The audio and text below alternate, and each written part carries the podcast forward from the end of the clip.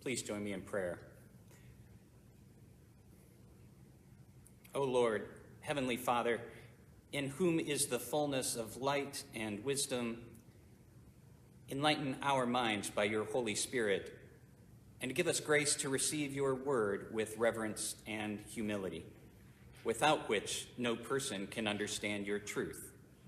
For the sake of Jesus Christ, to whom with you and the Holy Spirit be all glory Amen.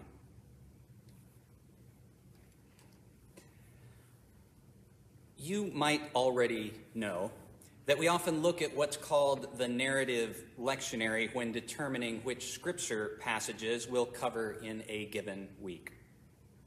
The narrative lectionary is a schedule of readings that helps us look at many parts of the Bible over a four year period. When Ellen and I sat down to determine the Sundays on which I'd preach during my internship, however, the narrative lectionary was not the schedule I referenced. Instead, I looked at my calendar, and when I did, February 14th looked like a good Sunday on which to preach. It falls between the second and third academic terms at my seminary.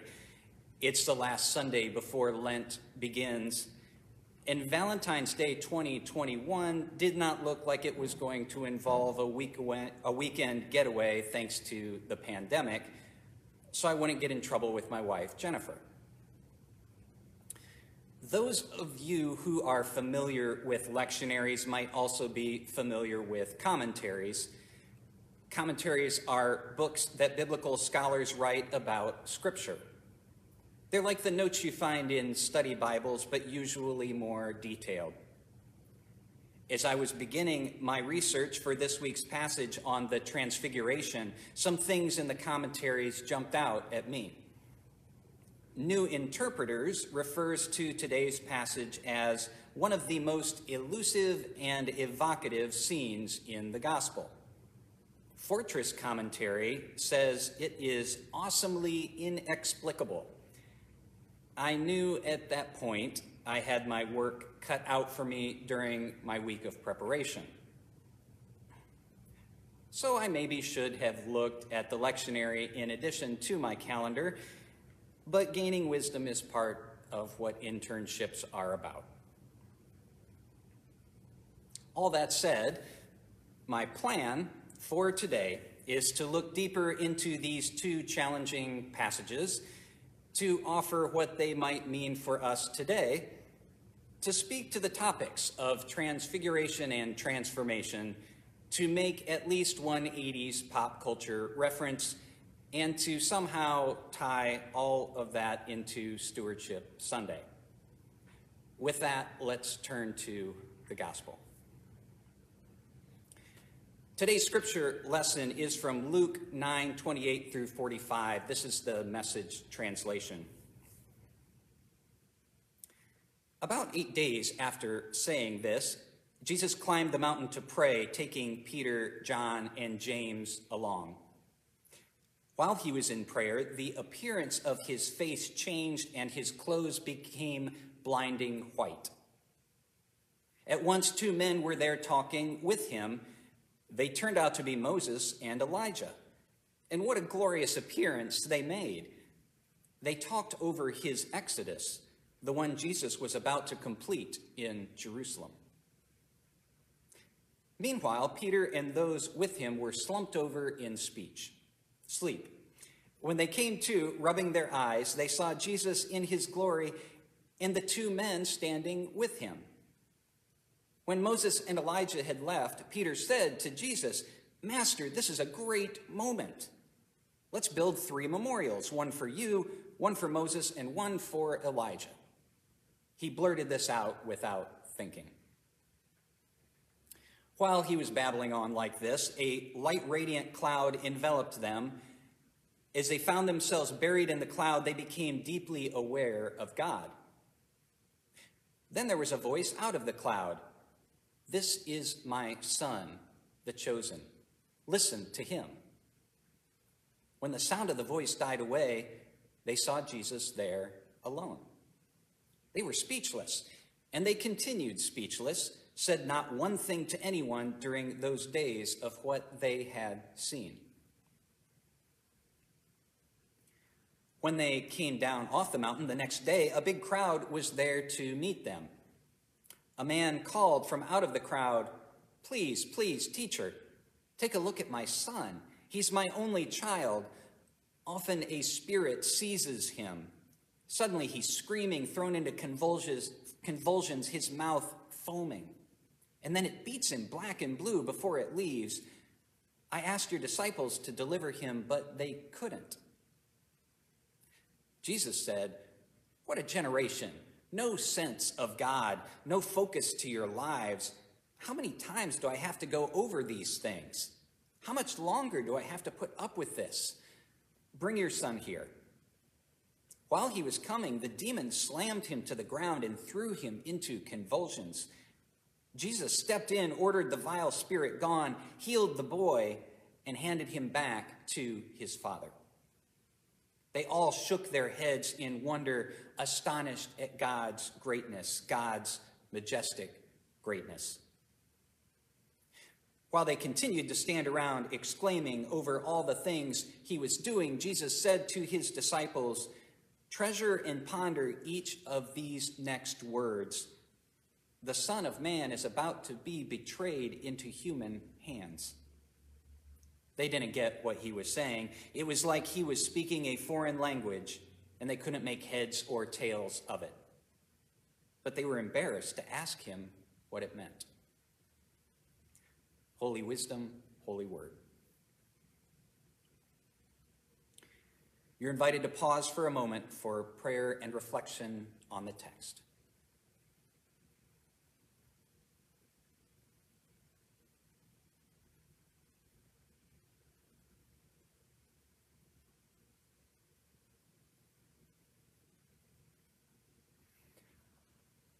For much of my life, when I read the Bible, I would do so sequentially, from Genesis to Revelation, a chapter a day. Later, I shifted to reading a chapter from the Old Testament or Hebrew Bible and a chapter from the New Testament. That would ensure more laps through the shorter New Testament, which I figured was a good thing. When I made my way through the Bible a chapter at a time, I did so without devoting much thought to the context in which the book was written or the intent of the author or the fact that chapter and verse designations were added centuries later.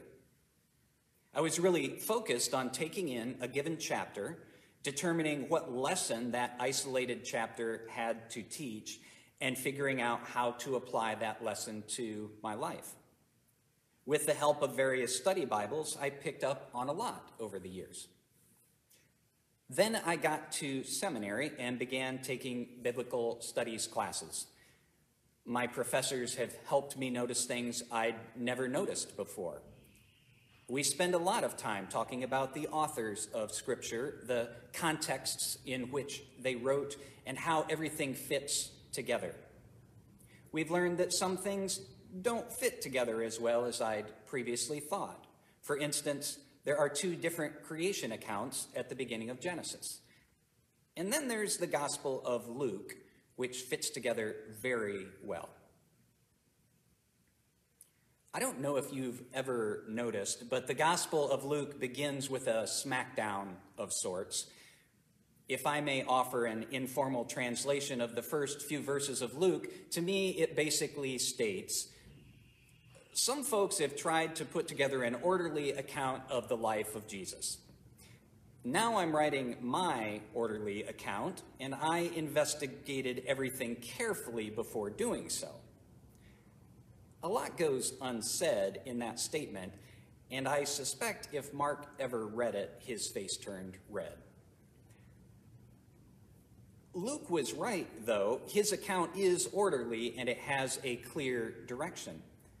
Carefully and deliberately, Luke reveals to us who this Jesus was and is. The chapter and verse designations almost do his gospel a disservice, but unfortunately, we don't have enough time to read the entirety of Luke from start to finish, let alone to continue with the sequel. What we see in today's passages is one of several incredible mountaintop experiences recorded in the Bible. Peter and James and John, the elite three among the chosen 12, sleep through most of it. Then Peter offers to erect some tents, and then the three get scared. In the next passage, the disciples have failed to heal a demon possessed boy. Jesus chews them out. Didn't I just give you the ability to cast out demons 40 verses ago? And then heals the boy. Following that, he explains how he is going to be betrayed, but the disciples don't understand. It's easy 2,000 years hence to give the apostles a hard time. They often don't get it right, but I myself would probably make the same mistakes they did along with some others. Were I to witness the transfiguration, all I could offer would be better tents than Peter's. You know, today's are compact, lightweight, quick drying, etc. What's not lost on me is that Jesus deliberately chose the 12 apostles as well as the women who followed him for most of his ministry. They were his disciples for a reason. That provides me some measure of relief because, like the apostles, I often don't get it right. I fall short of my potential or misunderstand a situation or revisit old bad habits. We live in a complex time, and it seems every decision we make, big or small, involves consequences. Should I send my child to school during the pandemic or have her attend remotely? Should I buy the mixed nuts in the metal container or those in the single use plastic container, which would save me a dollar? Is that coffee fair trade? Which corporations support the candidate for whom I plan to vote? Which electric choice providers really use sustainable energy sources? Should I respond to that Facebook post or let it go? Have you seen the NBC show The Good Place? Its premise is that during one's life on Earth, you accumulate points enough of which gain you entry to the good place or heaven. While such a theology is not in keeping with our own, the church considered and decided against it in the fifth century. I appreciated the way the show approached the complexity of the moral decisions we make. For instance, eating vegan would earn you 425 points. But Never discussing your veganism unless asked would earn you 9,875. My favorite illustration, though, is the following. In 1534, Douglas Winegar of Hawkhurst, England, gave his grandmother a dozen roses for her birthday.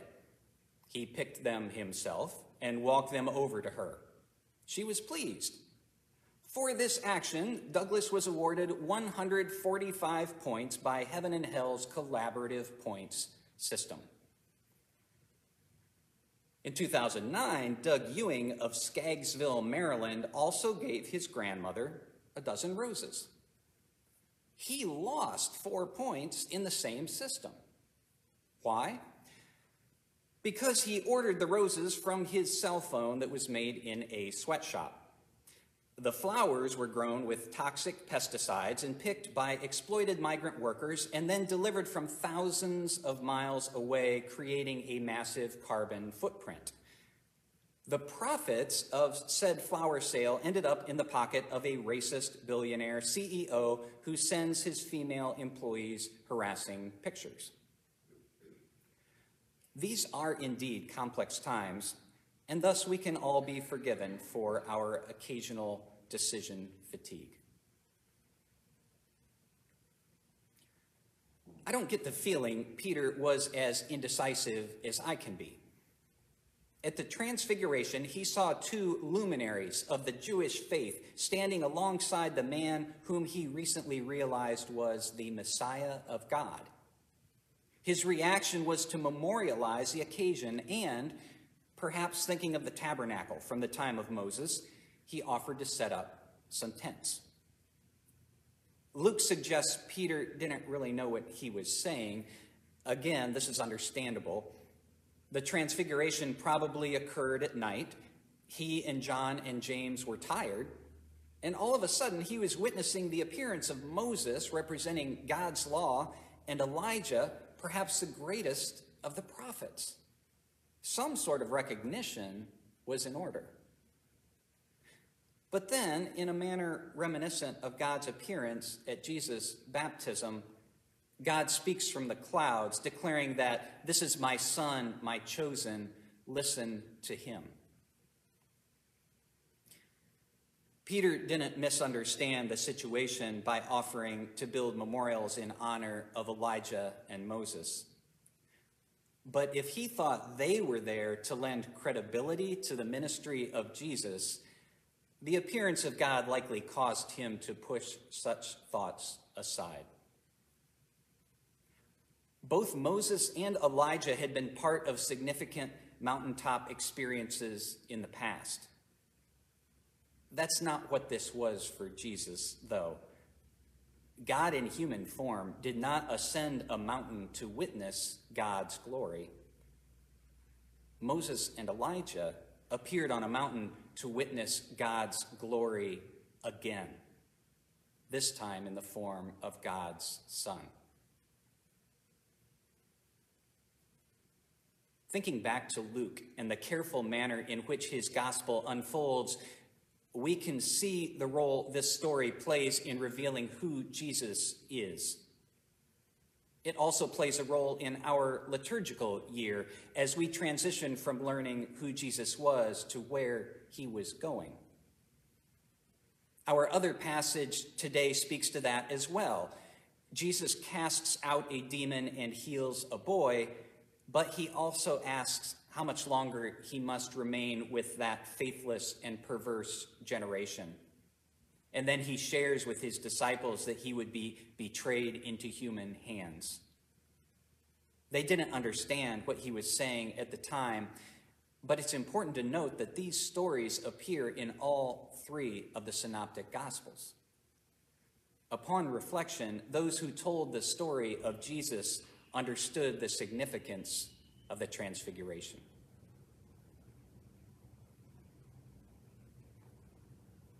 We are living in a complex and challenging time, but things aren't all bad, and there is hope, perhaps even for us to get a few things right. The pandemic aside, we live in an abundant and amazing age. Some of us enjoy such comforts and conveniences as heated car seats, robot vacuums, and Netflix.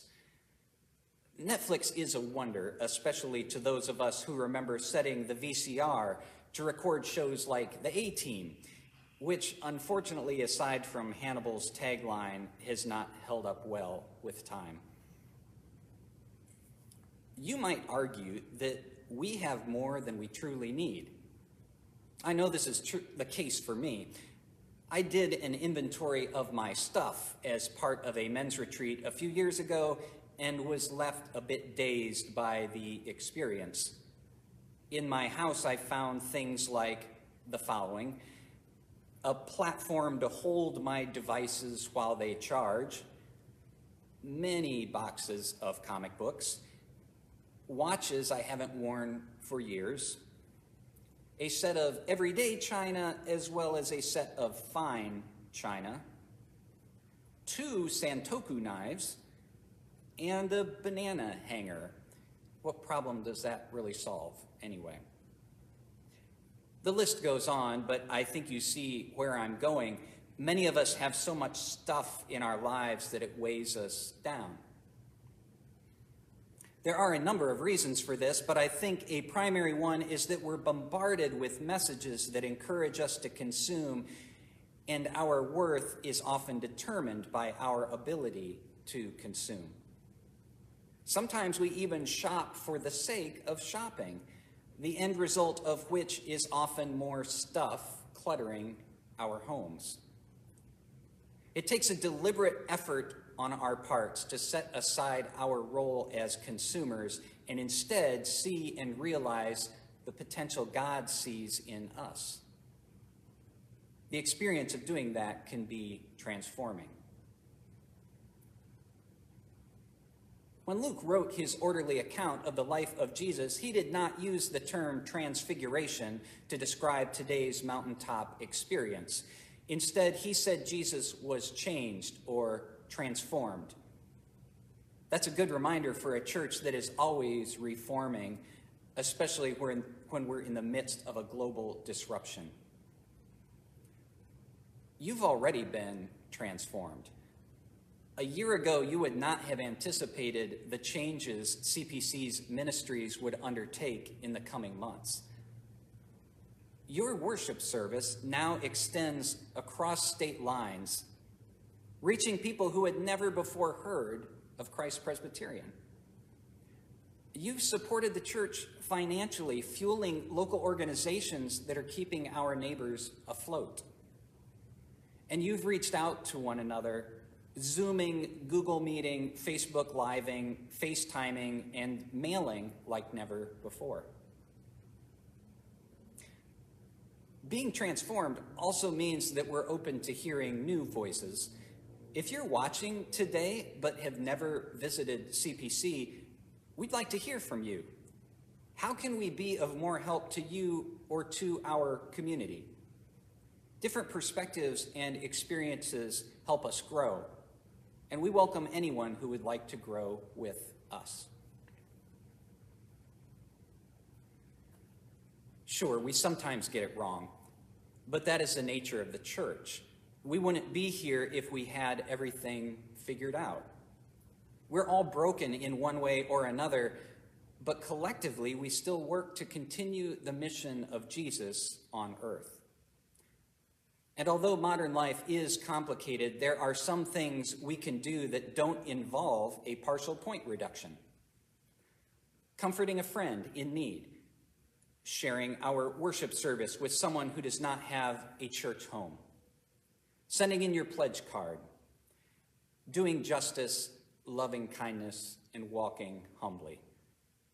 Thankfully, there are some things you can't get wrong. Stewardship Sunday, the new year, new leaders in our church, and the promise of post pandemic life, they all offer us an opportunity to transform. I look forward to seeing what that means for Christ Presbyterian in the coming months. Like the disciples in today's readings, I might have fallen short. It's possible this elusive and inexplicable scripture got the best of me. But if I may, if this message offered something to you this morning, I have one final thing to say. I love it when a plan comes together. Thanks be to God.